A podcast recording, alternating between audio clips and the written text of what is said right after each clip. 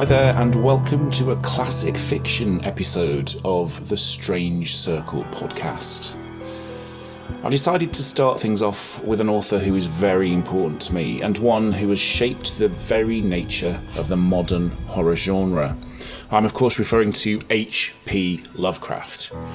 He was my gateway author, if you like. I got into him as I was a role playing gamer and had come across the game Call of Cthulhu. I remember poring through the pages of the paperback editions of his collected works, sat in my university dorm room. The covers had disturbing illustrations of gigantic monsters sitting upon piles of tiny, naked human bodies. Truly disturbing. He is the progenitor of mythic and cosmic horror the horror of insignificance in the face of the vastness of the unknown universe, the horror of utter helplessness in the face of overwhelming and godlike power, and the horror of falling into the pit of insanity. We are going to start with The Colour Out of Space. This is Lovecraft's personal favourite of all of his short stories first published in the September 1927 edition of Amazing Stories, making it just under the line for being in the public domain. The plan is to do a bit of a book and film club with this. After the reading, I hope to find some willing horror aficionados to discuss both the fiction and its adaptation into film. And as it's a reasonably lengthy short story, I'm going to split it into about four parts just to make it a little more palatable. So, I present to you part one of my reading of H.P. Lovecraft's The Colour Out of Space. Enjoy.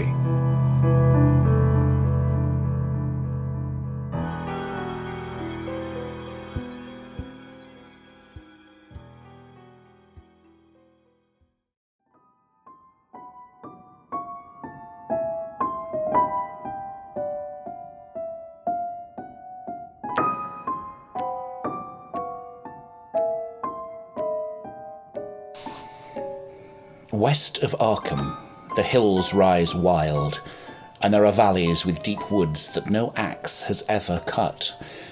There are dark, narrow glens where the trees slope fantastically, and where thin brooklets trickle without ever having caught the glint of sunlight. On the gentler slopes there are farms, ancient and rocky, with squat, moss coated cottages brooding eternally over old New England secrets in the lee of great ledges.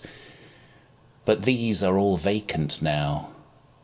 The wide chimneys crumbling, and the shingled sides bulging perilously beneath low gambrel roofs.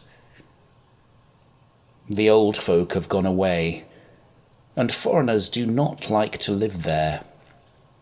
French Canadians have tried it, Italians have tried it, and the Poles have come and departed. It's not because of anything that can be seen or heard or handled, but because of something that is imagined. The place is not good for imagination and does not bring restful dreams at night.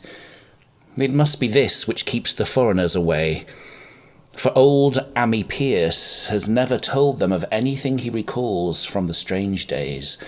Ammi, whose head has been a little queer for years, is the only one who still remains, or who ever talks of the strange days. And he dares to do this because his house is so near the open fields and the travelled roads around Arkham. There was once a road over the hills and through the valleys that ran straight where the blasted heath is now, but people ceased to use it, and a new road was laid curving far towards the south. Traces of the old one can still be found amidst the weeds of a returning wilderness, and some of them will doubtless linger, even when half the hollows are flooded for the new reservoir. Then the dark woods will be cut down, and the blasted heath will slumber far below blue waters whose surface will mirror the sky and ripple the sun.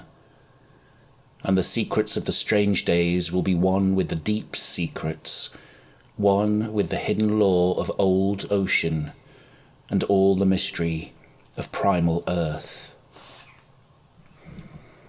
When I went into the hills and vales to survey for the new reservoir, they told me the place was evil. They told me this in Arkham.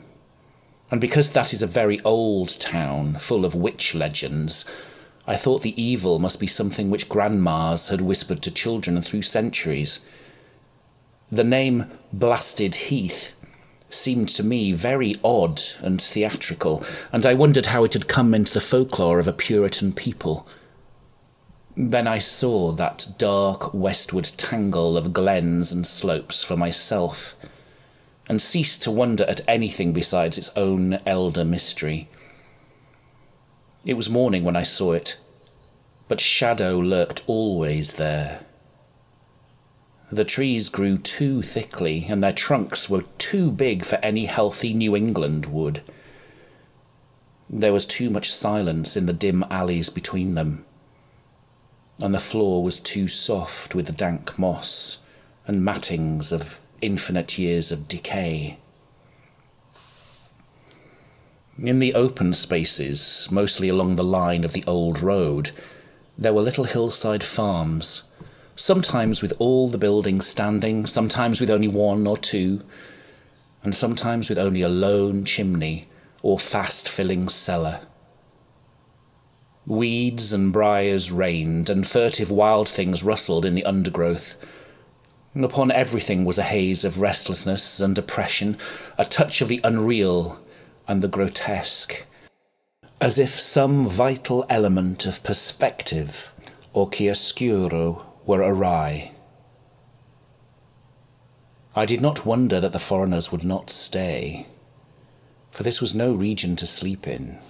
It was too much like a landscape of Salvator Rosa, too much like some forbidden woodcut in a tale of terror. But even all this was not so bad as the blasted heath. I knew it the moment I came upon it at the bottom of a spacious valley, for no other name could fit such a thing, or any other thing fit such a name. It was if the poet had coined the phrase from having seen this one particular region. It must, I thought as I viewed it, be the outcome of a fire but why had nothing new ever grown over these five acres of grey desolation that sprawled open to the sky like a great spot eaten by acid in the woods and fields? It lay largely to the north of the ancient road line, but encroached a little on the other side. I felt an odd reluctance about approaching, and did so at last only because my business took me through and past it there was no vegetation of any kind on that broad expanse, but only a fine grey dust or ash, which no wind seemed ever to blow about. The trees near it were sickly and stunted, and many dead trunks stood or lay rotting at the rim.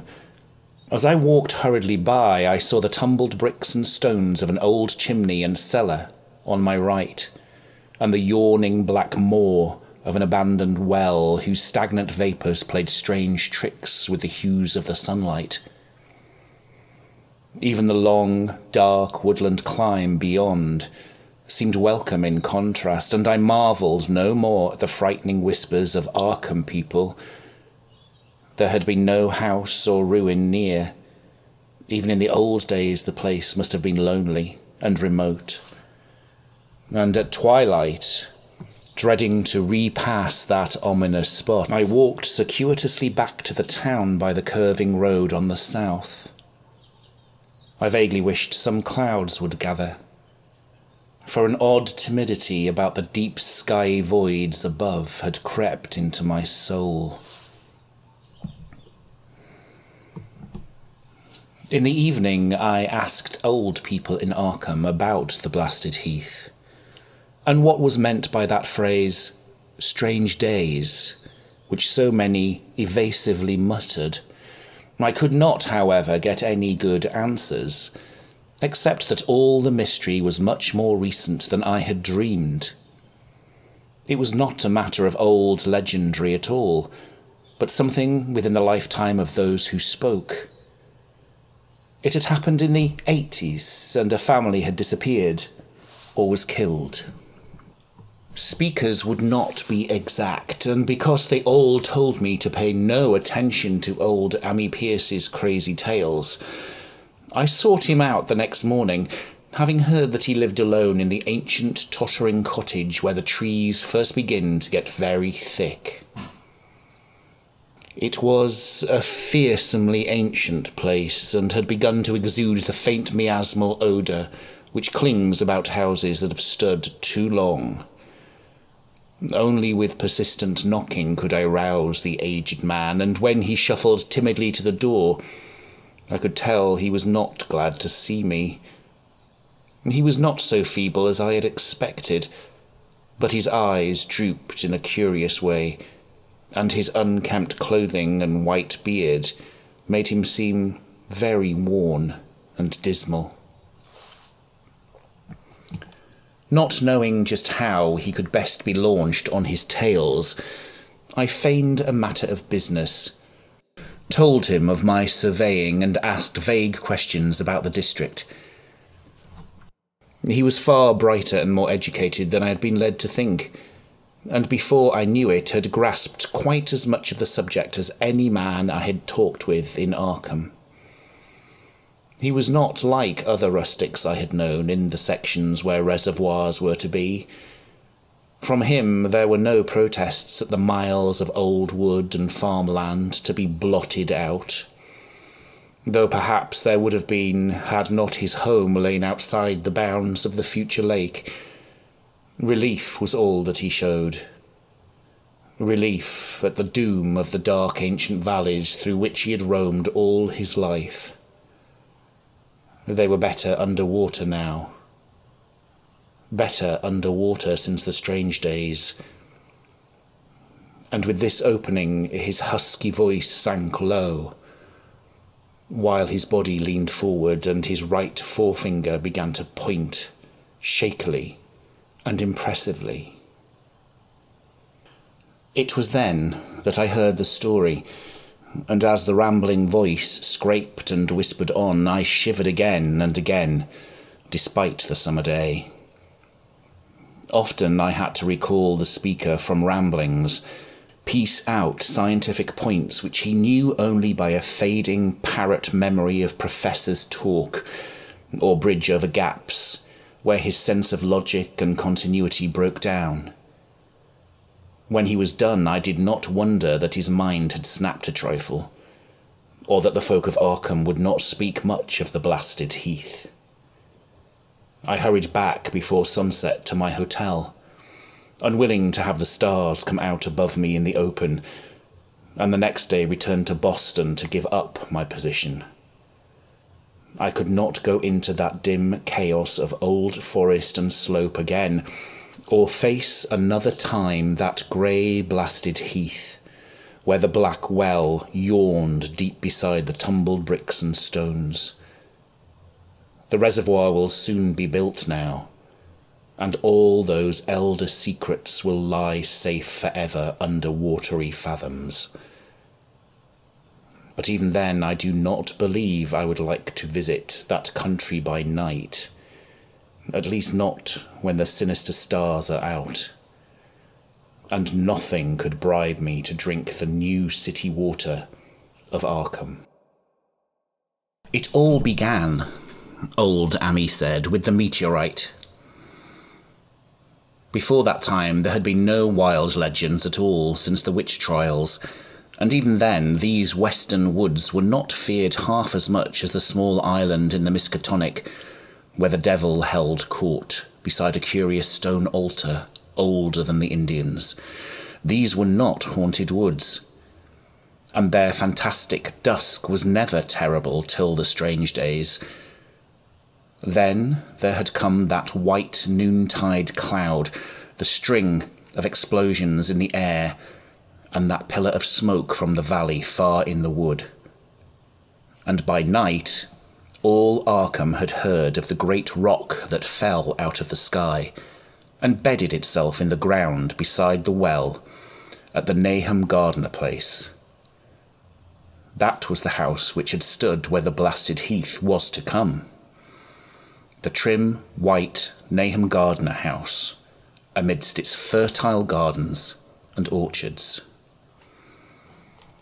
Nahum had come to town to tell people about the stone and had dropped in at Ammi Pierce's on the way. Ammi was forty then, and all the queer things were fixed very strongly in his mind. He and his wife had gone with the three professors from Miskatonic University, who hastened out the next morning to see the weird visitor from unknown stellar space, and had wondered why Nahum had called it so large the day before. It had shrunk, Nahum said, as he pointed out the big brownish mound above the ripped earth and charred grass, near the archaic well sweep in his front yard. But the wise men answered that stones do not shrink. Its heat lingered persistently, and Nahum declared it had glowed faintly in the night. The professors tried it with their geologist's hammer and found it was oddly soft it was, in truth, so soft as to be almost plastic, and they gouged rather than chipped a specimen to take back to the college for testing. They took it in an old pail borrowed from Nahum's kitchen, for even the small piece refused to grow cool. On the trip back, they stopped at Ammi's to rest, and seemed thoughtful when Mrs. Pierce remarked that the fragment was growing smaller and burning the bottom of the pail. Truly, it was not large, but perhaps they had taken less than they thought. The day after. The day after that, all this was in the June of 82. The professors had trooped out again in a great excitement. As they passed Ammi's, they told him what queer things the specimen had done and how it had faded wholly away when they put it in a glass beaker. The beaker had gone too, and the wise men talked of the strange stone's affinity for silicon. It had acted quite unbelievably in that well ordered laboratory, doing nothing at all and showing no occluded gases when heated on charcoal, being wholly negative in the borax bead, and soon proving itself absolutely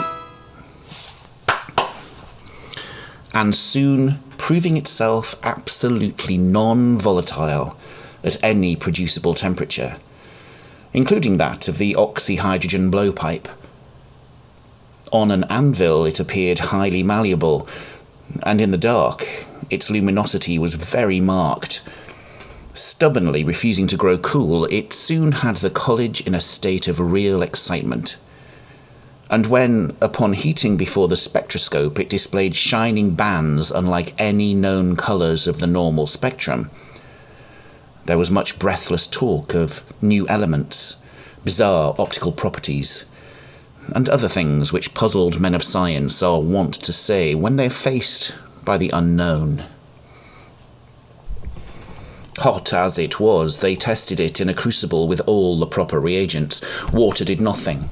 Hydrochloric acid was the same. Nitric acid and even aqua regia merely hissed and spattered against its torrid invulnerability.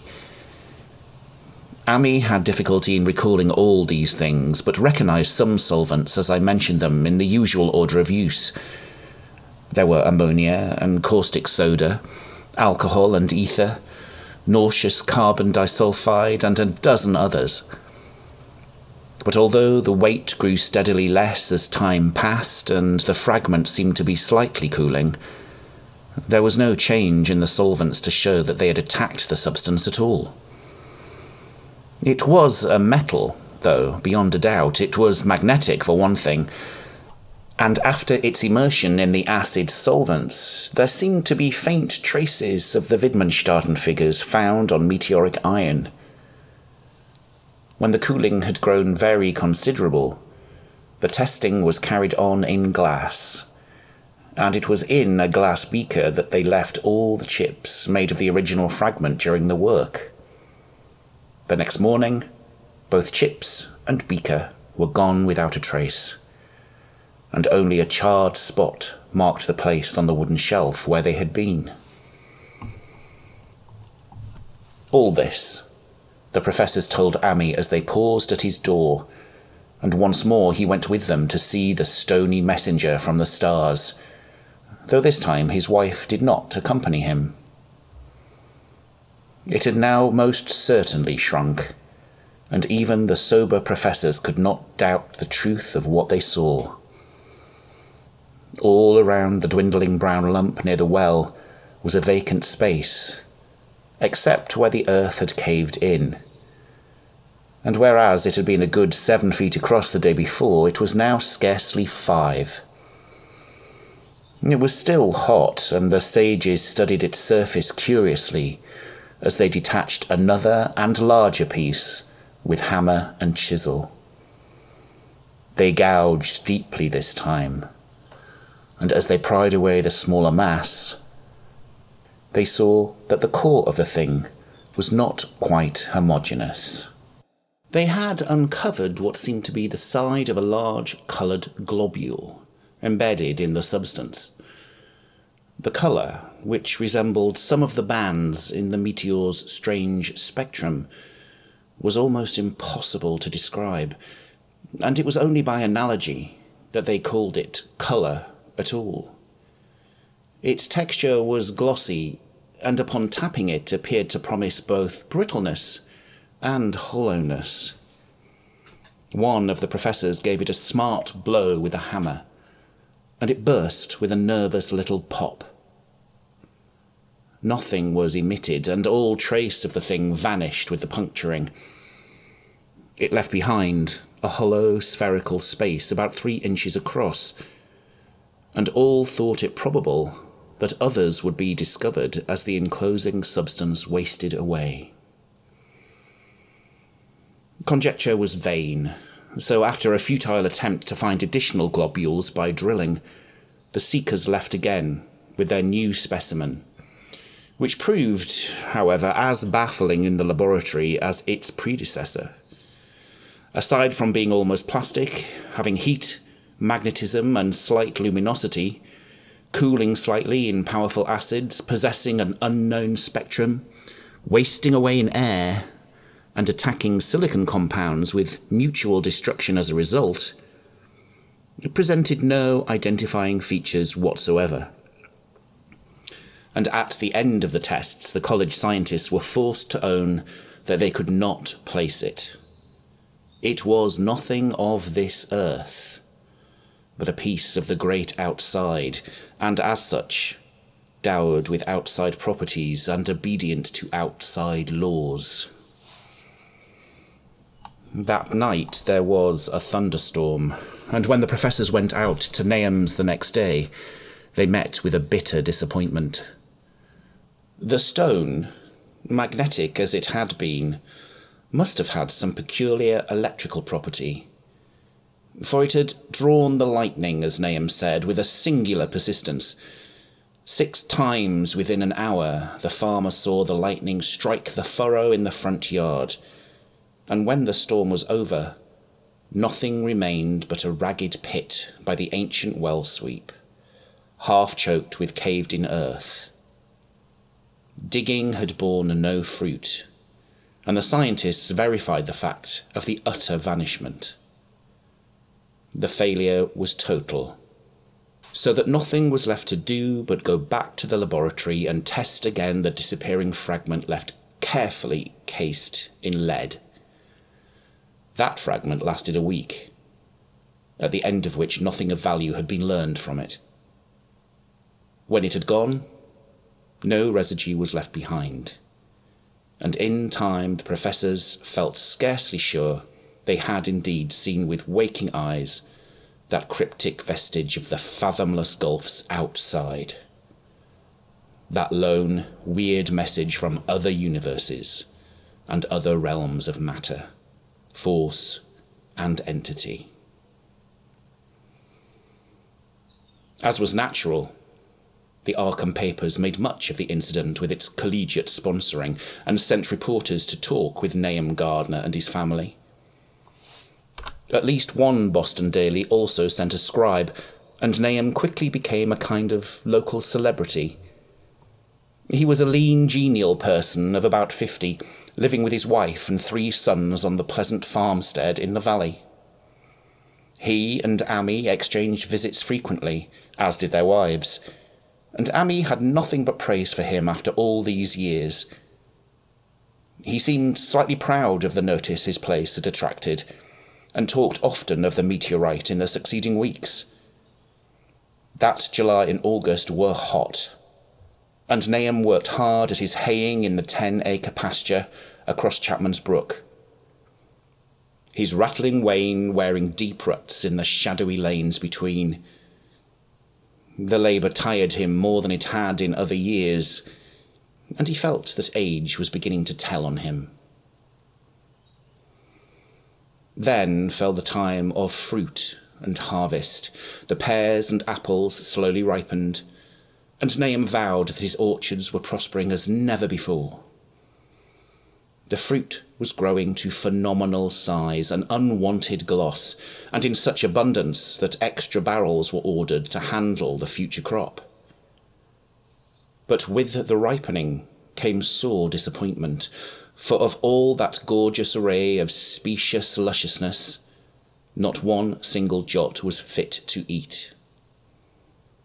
Into the fine flavour of the pears and apples had crept a stealthy bitterness and sickishness, so that even the smallest of bites induced a lasting disgust. It was the same with the melons and the tomatoes, and Nahum sadly saw that his entire crop was lost. Quick to connect events, he declared that the meteorite had poisoned the soil, and thanked heaven that most of the other crops were in the upland lot along the road. Winter came early and was very cold. Ammi saw Nahum less often than usual and observed that he had begun to look worried.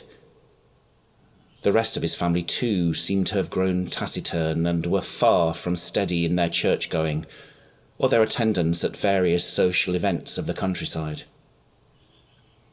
For this reserve or melancholy, no cause could be found though all the household confessed now and then to poorer health and a feeling of vague disquiet.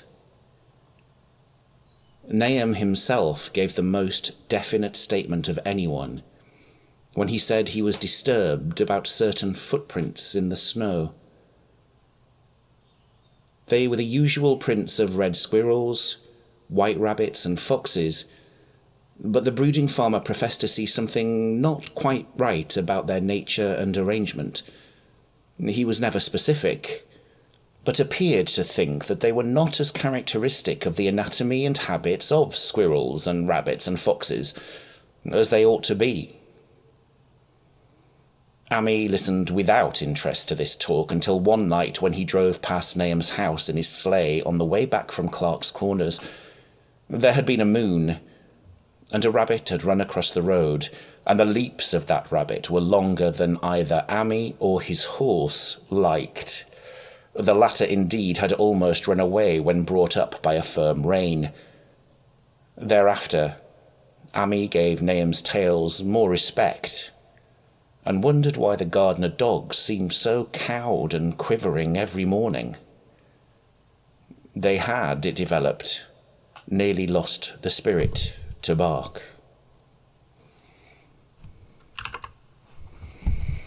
In February, the McGregor boys from Meadow Hill were out shooting woodchucks, and not far from the Gardner place bagged a very peculiar specimen. The proportions of its body seemed slightly altered in a queer way impossible to describe, while its face had taken on an expression which no one ever saw in a woodchuck before. The boys were genuinely frightened, and threw the thing away at once so that only their grotesque tales of it ever reached the people of the countryside. But the shying of horses near Nahum's house had now become an acknowledged thing, and all the basis for a cycle of whispered legend was fast taking form. People vowed that the snow melted faster around Nahum's than it did anywhere else, and early in March, there was an awed discussion in Potter's general store at Clark's Corners. Stephen Rice had driven past Gardner's in the morning and had noticed the skunk cabbages coming up through the mud by the woods across the road. Never were things of such size seen before, and they held strange colours that could not be put into any words. Their shapes were monstrous, and the horse had snorted at an odour which struck Stephen as wholly unprecedented. That afternoon, several persons drove past to see the abnormal growth, and all agreed that plants of that kind ought never to sprout in a healthy world. The bad fruit of the fall before was freely mentioned, and it went from mouth to mouth that there was poison in Nahum's ground. Of course, it was the meteorite, and remembering how strange the men from the college had found that stone to be, several farmers spoke about the matter to them. One day they paid Nahum a visit, but having no love of wild tales and folklore, were very conservative in what they inferred. The plants were certainly odd, but all skunk cabbages are more or less odd in shape and hue, Perhaps some mineral element from the stone had entered the soil, but it would soon be washed away. And as for the footprints and frightened horses, of course this was mere country talk, which such a phenomenon as the aerolite would be certain to start. There was really nothing for serious men to do in cases of wild gossip, for superstitious rustics will say and believe anything. And so, all through the strange days, the professors stayed away in contempt.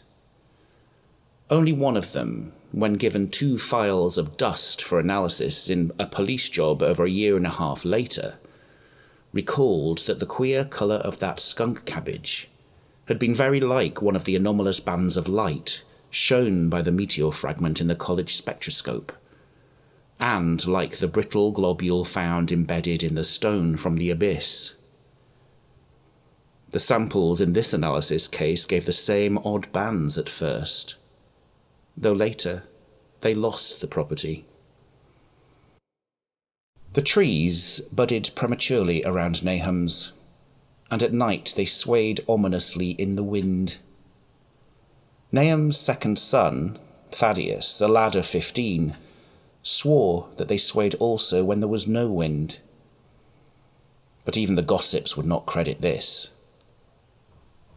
Certainly, however, restlessness was in the air. The entire Gardner family developed the habit of stealthy listening, though not for any sound which they could consciously name. The listening was, indeed, rather a product of moments when consciousness seemed half to slip away. Unfortunately, such moments increased week by week, till it became common speech that something was wrong with all Nahum's folks. When the early saxifrage came out, it had another strange colour. Not quite like that of the skunk cabbage, but plainly related and equally unknown to anyone who saw it. Nahum took some blossoms to Arkham and showed them to the editor of the Gazette. But that dignitary did no more than write a humorous article about them, in which the dark fears of rustics were held up to polite ridicule. It was a mistake of Nahum's to tell a stolid city man about the way the great, overgrown mourning cloak butterflies behaved in connection with these saxifrages. April brought a kind of madness to the country folk, and began that disuse of the road past Nahum's which led to its ultimate abandonment. It was next the vegetation. All the orchard trees blossomed forth in strange colours, and through the stony soil of the yard and adjacent pasturage there sprang up a bizarre growth which only a botanist could connect with the proper flora of the region. No sane, wholesome colours were anywhere to be seen, except in the green grass and leafage. But everywhere were those hectic and prismatic variants of some diseased, underlying primary tone, without a place among the known tints of earth. The Dutchman's breeches became a thing of sinister menace, and the bloodroots grew insolent in their chromatic perversion. Ammi and the Gardners thought that most of the colours had a sort of haunting familiarity and decided that they reminded one of the brittle globule in the meteor. Nahum ploughed and sowed the ten acre pasture and the upland lot, but did nothing with the land around the house. He knew it would be of no use, and hoped that the summer's strange growths would draw all the poison from the soil. He was prepared for almost anything now and had grown used to the sense of something near him, waiting to be heard. The shunning of his house by neighbours told on him, of course, but it told on his wife more. The boys were better off being at school each day, but they could not help being frightened by the gossip. Thaddeus, an especially sensitive youth, suffered the most.